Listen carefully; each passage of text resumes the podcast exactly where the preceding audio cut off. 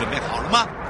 五、四、三、二、一，悠悠 Live Show 现在上拍。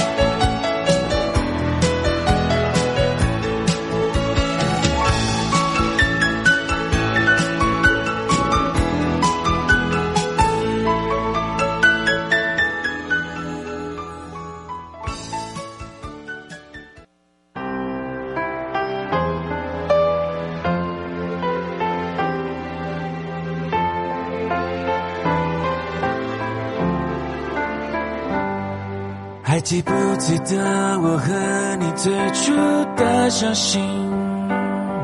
还记不记得孩子般简单的爱情？我们仿佛天生在一起，用不完的默契和话题，戴上了耳机，沉入曾经的回忆。幸福的回忆是追逐幸福的天地。寂寞的问候是加深寂寞的陷阱，当时无限珍藏的回忆变成无处躲藏的雨季，让最小事情都变成最终叹息。每一段伤痛的爱情都困住两颗想挣脱伤痛的心。如果说可惜，就在下一站更珍惜。个勇敢的决定，能换两个终生的约定。我们到了站，这一站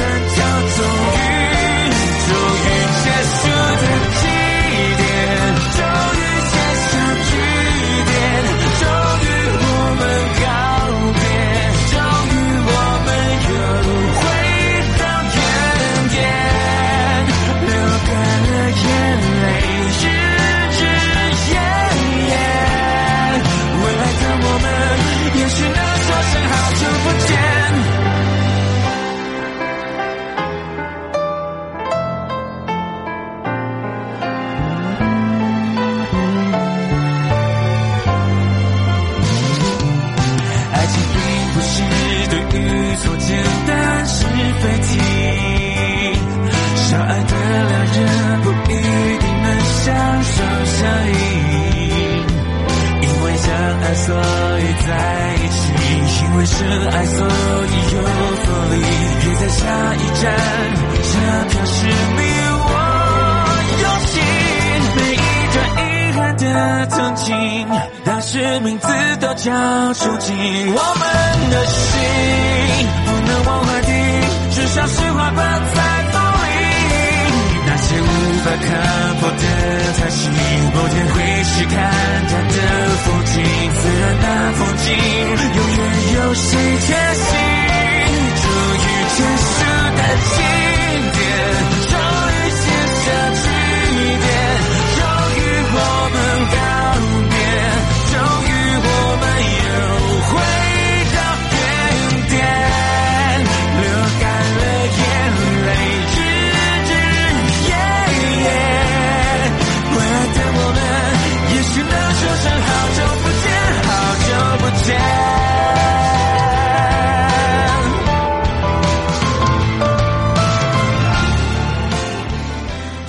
听到这首歌，好感念，好感念！刚的直播不要忘记了我们的直播的来宾，还有包含了我们的主题，还有就是被害案件哦，有哪一些的案件呢？啊，才能马上把这个好礼带回家。好的，当然呢不止这样啦，因为呢又回到了生活法律生活法庭了。那么待会呢回到了这个生活法律生活法庭的时候呢，呃，也是由我们台北地检署哦，我们的检察官会陪伴大家一起还来聊聊。那包含了下半部分呢，也来聊聊什么呢？哦，这个就是大家最近很火的话题呀、呃，这个跟我们的民众是有相关的哦。啊、这个是有萧一红律师呢要来帮忙解决哦。这真的是嗯、不是我们一般人可以说的，因为这跟部落有相关。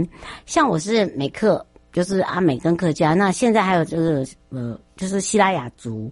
可是你有发现哦，最近希拉雅族一直在希望他们自己可以争取，可是。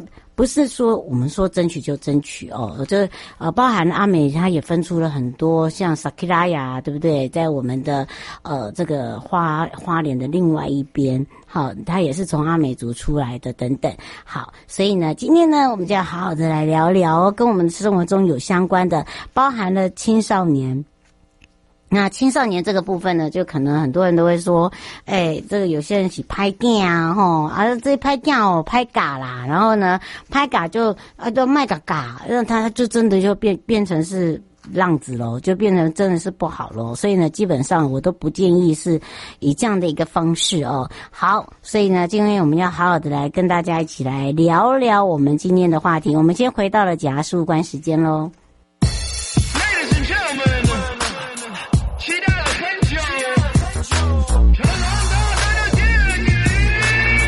就是十二个生肖，子鼠丑牛寅虎卯兔，辰龙巳蛇午马未羊，然后酉鸡戌狗亥猪，这就是十二个生肖。是你的还是他的？是世界的，是地球的？一个人能够活到一百岁已经算久的，还有什么好争啊？做一个好学生啊，不要反抗，不要打仗，咱们来唱首歌呀。如果说人有十二种不同啊。啊，鼠牛虎兔，龙什么羊，猴鸡狗猪，大声的唱，子鼠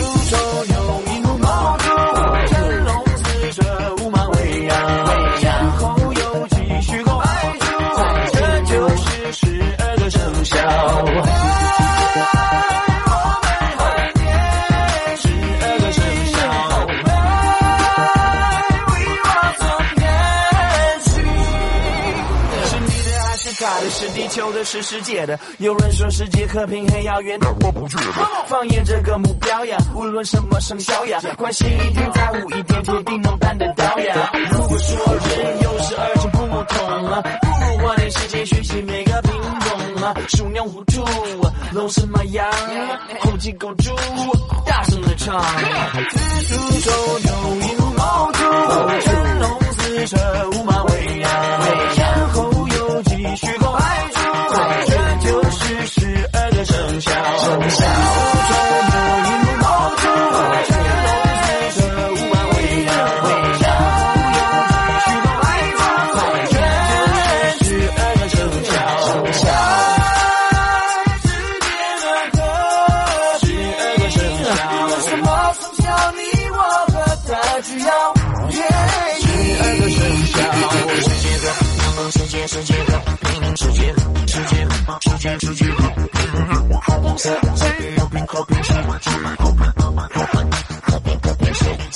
世界世界世界和平世界，世界世界世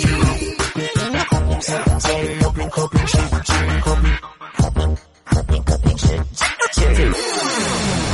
嗯，大家一起 now，以前我不会背，那现在就会了，原来这么容易。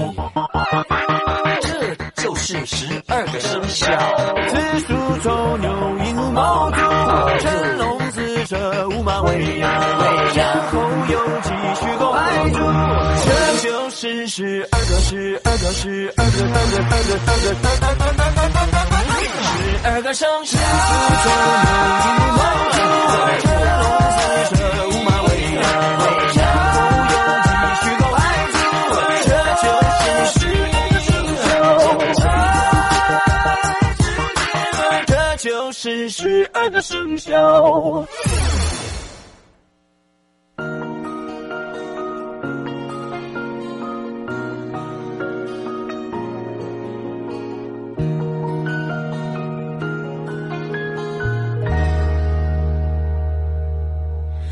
太细的神经割掉，会不会比较睡得着？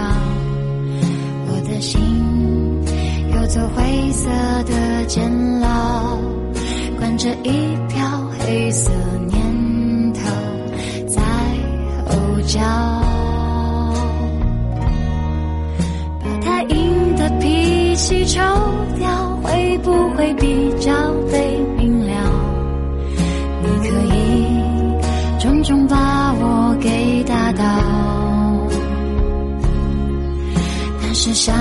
别向我求饶。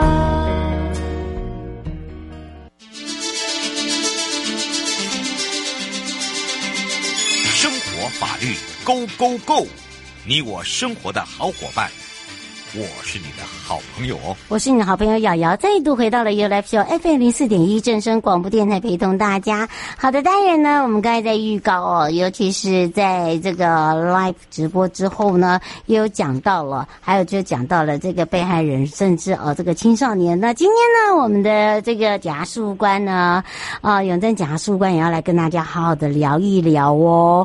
哇，这个案件呢，也是跟我们的青少年是有相关的哦，所以呢，我们要赶快呢开放零二三七二九二零，让我们全省各地的好朋友，还有就是我们的网络上的朋友，那么让他呢好好的这个让大家了解，哎，有一些这个少年呢非行为呃跟不得逗留的场所，会不会因为这样子我收留他，或者是让他留在这里而吃上官司，甚至呢还是违法的？所以我们赶快来让永贞检察事务官跟大家来打个招呼，哈喽。Hello，主持人以及各位听众，午安。是，当然呢，今天我们要来聊到的啊，也跟这个青少年有相关，有些都是这个少年事件，对不对？少年的问题，尤其是少年收留的问题，还有就是呃，这个少年到底呢，呃，这什么样的时间是一定要离开？有一些声色场所啦，或者是一些游乐场所，应该这样讲吧，对吧？呃，对，是是，嗯，是。那今天我们要来聊到的这个部分呢，也就是呃，这个是十四岁，哇，这个年纪很小的一名小华哦，因为父母忙嘛，所以没有办法照顾，然后又不爱念书，常常就会逗留在网咖。那经有这个警察深夜临检，就发现呢，哦，他在网网咖哦。那请问一下，这个老板啊，是不是已经呃违法收留他？而且呢，依照这个深夜保护少年措施。来讲哦，基本上他们呢是不能在这样的一个网咖或者是在外面游游荡啊，可以这样讲说，他是不是有一定的时间？我们是不是来请教一下检察官？嗯，是的。那像主持人提到的，我们今天要讨论的这个状况哦，就是小华这个才十四岁的一个少年哦，那我们他上开的行为会不会有什么样的一个法律效果？那我们就先。回到何谓少年事件的保护？嗯，好，那所谓少年事件的保护呢，是指呃十二岁以上未满十八岁的人。那经过初步的调查后，我们认为这样的事件呢，它呃至少不是属于触犯最轻本刑五年以上有期徒刑的一个刑法上的一个犯罪哦。那而且我们认为。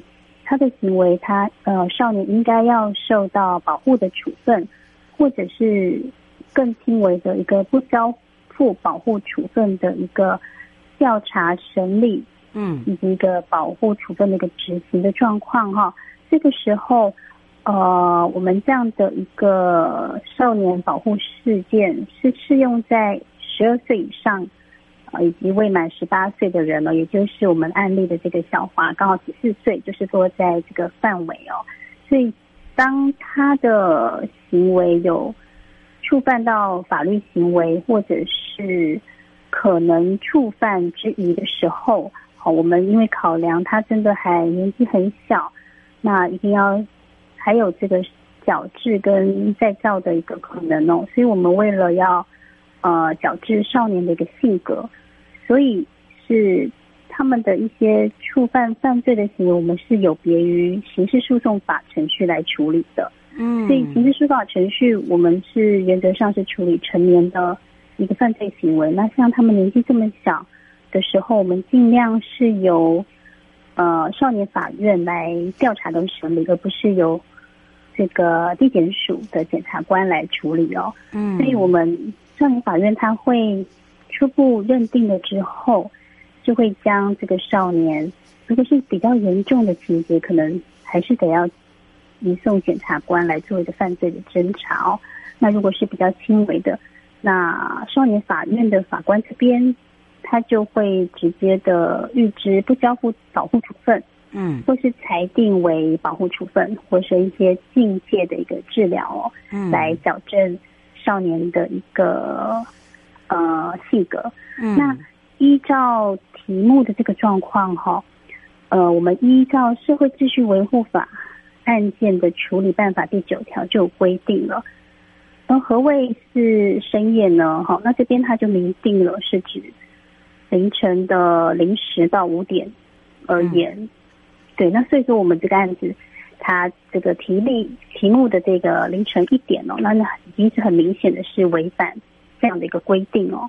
嗯，是会不会连同连同这个罚负责人？譬如说，呃，这个可能这个网咖啦、KTV 啦，啊、呃，或者是他们讲的猪台店啦、撞球场啦等等，那这些呃负责人，就是说这这些开店的人，难道没有刑责吗？还是说只有只有少年才有？是是，就像这个主持人的提问哦，确实是这样子的哈，因为我们依照儿童及少年福利。与权益的保护保障法哦，凡是呃一些酒家、酒吧、酒馆、酒店、舞厅、特种咖啡茶室这种哦，已经经主管机关他直接认定是有害少年身心健康的一个场所，这个时候不管是一般时段或是深夜零到五点哦，只要是未满十八岁，其实都是不可以出入的。所以这些场所的呃负责人呢，嗯。如果他还是在这样的时段呢，就是容留少年，嗯、对对对，其实都是违反规定的。那另外，呃，因为上开始比较比较明显的，一一定是有害身心健康的，也是酒吧、酒馆、酒厅嘛。嗯。那另外，依照社会秩序维护法，其实公共场所它也是不得容留少年聚集在内的。嗯、所以哈，如果除了上述的这个场所之外呢，其他像是。啊，KTV、网络咖啡店、好撞球店、保龄球馆这种，我们认为比较属于游乐场所的部分呢，其实少年也不可以在呃深夜零时以后逗留在里面。嗯，那另外这个负责人到底是怎么个处罚哦？那个我们是另外依据电子游戏产业管理条例哦，它就有规定到说，如果他是呃未满十五岁以下的少年，他是不可以在上课期间，或者是深夜呃十点之后来进入普通级的电子游乐场的。嗯，那如果是比较年长的，但是他是未满十八岁以下的少年，那是就是当然也不能进入限制级的这个电子游有异常哦。所以说，这个不管是业者、负责人，那或是从业人员哦，那违反上开的规定的话呢，我们都可以处罚这个负责人新台币二十万以上一百万元以下的一个罚款哦。嗯，是，所以哦，今天呢，我们就让大家了解哦，这个真的，呃，如果说他又是未满十八岁哦，家里有这样子的孩子哦，就要特别的这个关照他哦，然后也千万哦，这个。呃，未满十八岁哦，一定要这个言行啊，呃，控管一下，不要让他再进入，或者说请他离开哦。不过因为这个是，是对，因为时间的关系，要非常谢谢我们的永贞贾书官哦，陪伴我们大家哇，把这一题讲得非常的清楚哦，让大家可以更多的了解。那我们就要下次空中见喽，谢谢，嗯，拜拜，拜拜。各位亲爱的朋友，离开的时候。别忘了您随身携带的物品。台湾台北地方法院检察署关心您。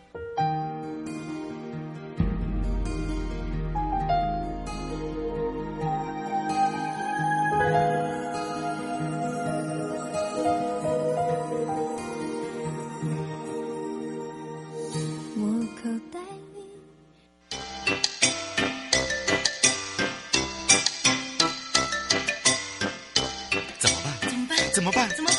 难呢？难呢？难呢？难呢？不用担心，不用担心，不用担心，不用担心，一定解决，一定解决，一定解决，一定解决。悠悠台湾情报员带您进入生活法律大观园。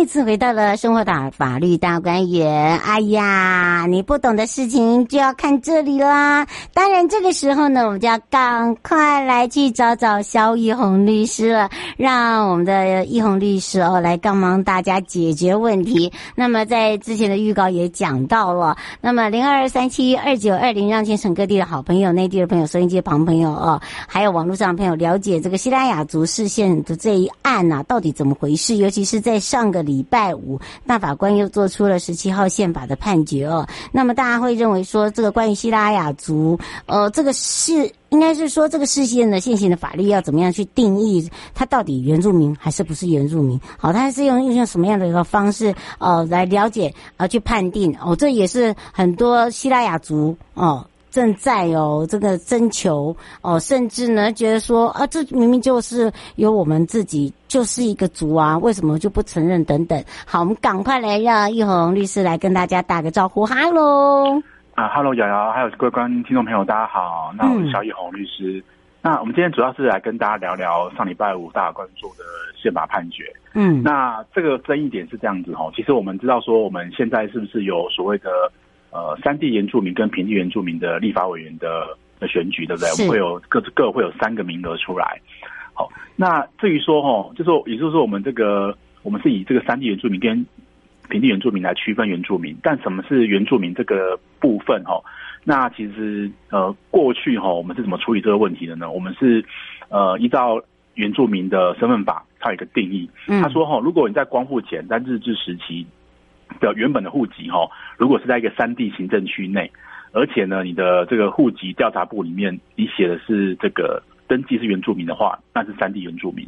嗯，好，但是如果说哈是平地、呃，之前的这个原籍是在平地行政区域的话，嗯、必须要另外申请公所登记，嗯，为平地原住民才可以。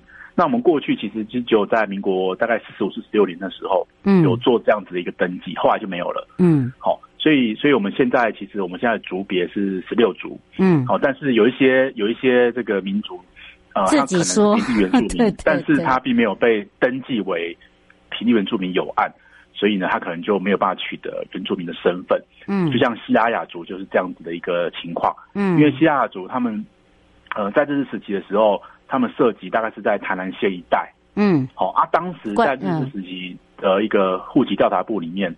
他注记是熟，我们的熟，我们以前以前熟就是熟食的熟跟平，嗯，好，那这个这个意思，其实在日治时代就是代表是原住民的一个一个情况，哦，嗯、那但是呢，就是说他们并没有在民国四十五年跟四十六年那个时间点，哦，被就是登记为是原住民，所以后来呢，这个他们就一直没有被认可，他们是一个平地原住民的一个身份，嗯，所以他们有一百一十二位的族人哦，他们就。对原住民委员会提起一个诉讼，那希望说原住民委员会呢，应该让他们依法登记为平地原住民的身份。嗯，哦，大概是这样子的一个一个一个案件。那到了台北高等行政法院的时候呢，那法官就会觉得说，我刚刚是否提到说，如果是平地原住民的话，需要另外申请登记。嗯，他登记有案才会是有这个身份这样子。是，那法官就认为说，哎，这样子的规定好像有点违反平等原则哈，因为三地原住民不用嘛。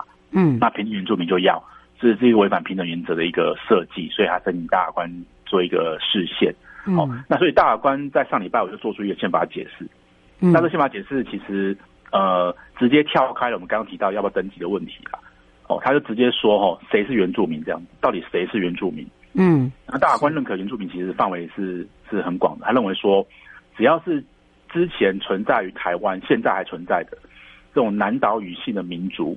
嗯，就就可以哈，依照民族的意愿来申请登记为原住民。嗯，就像我们这个案子里面的西拉雅族啊，西拉雅族它是一个平埔族嘛，对，那过去可能也许没有被这个认被认可，没有被申请登记为，但是呃，不管有没有有没有登记，只要它是一个寄存的，只要它是在汉人来之前，它的祖先在汉人来之前，它就是在台湾本来就存在的南岛语系的民族。那他就可以呢，依照现有的一个民族的意愿，他们去登记他们是原住民族这样子。就比如说西雅雅，嗯、那其实还有很多的呃平埔族，其实在台湾有一些平埔族在台湾其实呃并没有被认可的，其他的原住民都有可能，嗯，呃，都都有可能可以申请。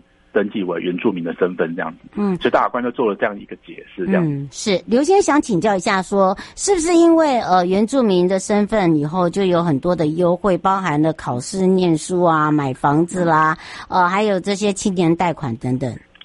其实是这样子哦，其实因为依照我们宪法的要求啦，哈，我们宪法是怎么怎么说哈，就是说有原住民身份的时候可以可以怎么样哈？其实我们宪法第十条的第十一项跟第十二项。讲两件事情，就是说，如果是原住民的话，原住民族的话，国家要肯定他们多元文化，要去积极的去发展他们的语言跟文化，这第一个。嗯，好，啊，第二个就是说，应该是保障他们的地位跟政治参与，嗯，还有针对哈他的一些教育文化啊、水利交通啊、卫生医疗、基地土地等等社会福利事业给他扶助，然后给他促进他发展。嗯，好，大概宪法的要求是这样了。但是就是说，到底要扶助到什么程度？好，要保护到什么程度？其实那应该是看每一个每一个族别的状况不太一样。嗯，好，每个族别的发展状况不太一样。好，那所以说，其实怎么发展、怎么给优惠这件事情，其实依照宪法的规定是说，应该是给由法律来决定，也就是说，让立法院去审酌考量之后来决定说怎么辅助比较适合。嗯，是汪小姐想要请教一下律师，就是是任何人都可以去申请吗？哦，不行，就是说。呃，必须是什么？必须说，哎，你真的是这个所谓的你的祖先是南岛语系的祖先，那怎么认定呢？这个大法官说，哈，因为日治时代，哈，就日本统治的时代，他们有做过一次户口普查，嗯，那他们其实已经有把呃是这个南岛语系的这个注记在那个户籍里面，嗯，他们注记的方式就是什么熟生，我们以前比较久以前的什么生生番熟番这一种熟跟生，他们会注记那一种。那当然，生番熟番是一个比较不好的名词，它有点歧视性的用语。好，但是就是说，在注记在户籍上面注记熟或生，或是高山高沙，然后平的这些，其实呢，那大官就说，哎，这其实日本日本人他们当时已经有做一些统计了。嗯，那这是可以被信赖的，因为后来的户籍其实我们是延续的日治时代所留下的户籍调查。那所以只要是有这样子的一个记记载。好，而且那民族是有这个族族群是有意愿成为原住民登记的，那就可以来申请登记为原住民。好，这大概是这样子的一个情况。嗯，让大家也比较了解哦。最后是不是还有没有要提醒大家的地方？呃，我想大法官其实并没有说哦，就优惠的措施该怎么样，因为这涉及到国家的资源，还有国家的一个目前的税收。嗯，好，但大法官只是说，如果一个民族，一个原住民族，他有意愿想要维护他、维续、延续他的文化、他的发展。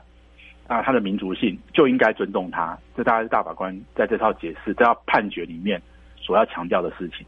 嗯，是，不过因为时间关系，要非常谢谢呢。呃，这个是我们的肖一红律师哦。其实呢，每次都陪伴我们大家哦。还有人哦，怎我们只能呃，丁先说呃，请问一下肖律师呃，可以直接打电话到你们那边去呃询问问题吗？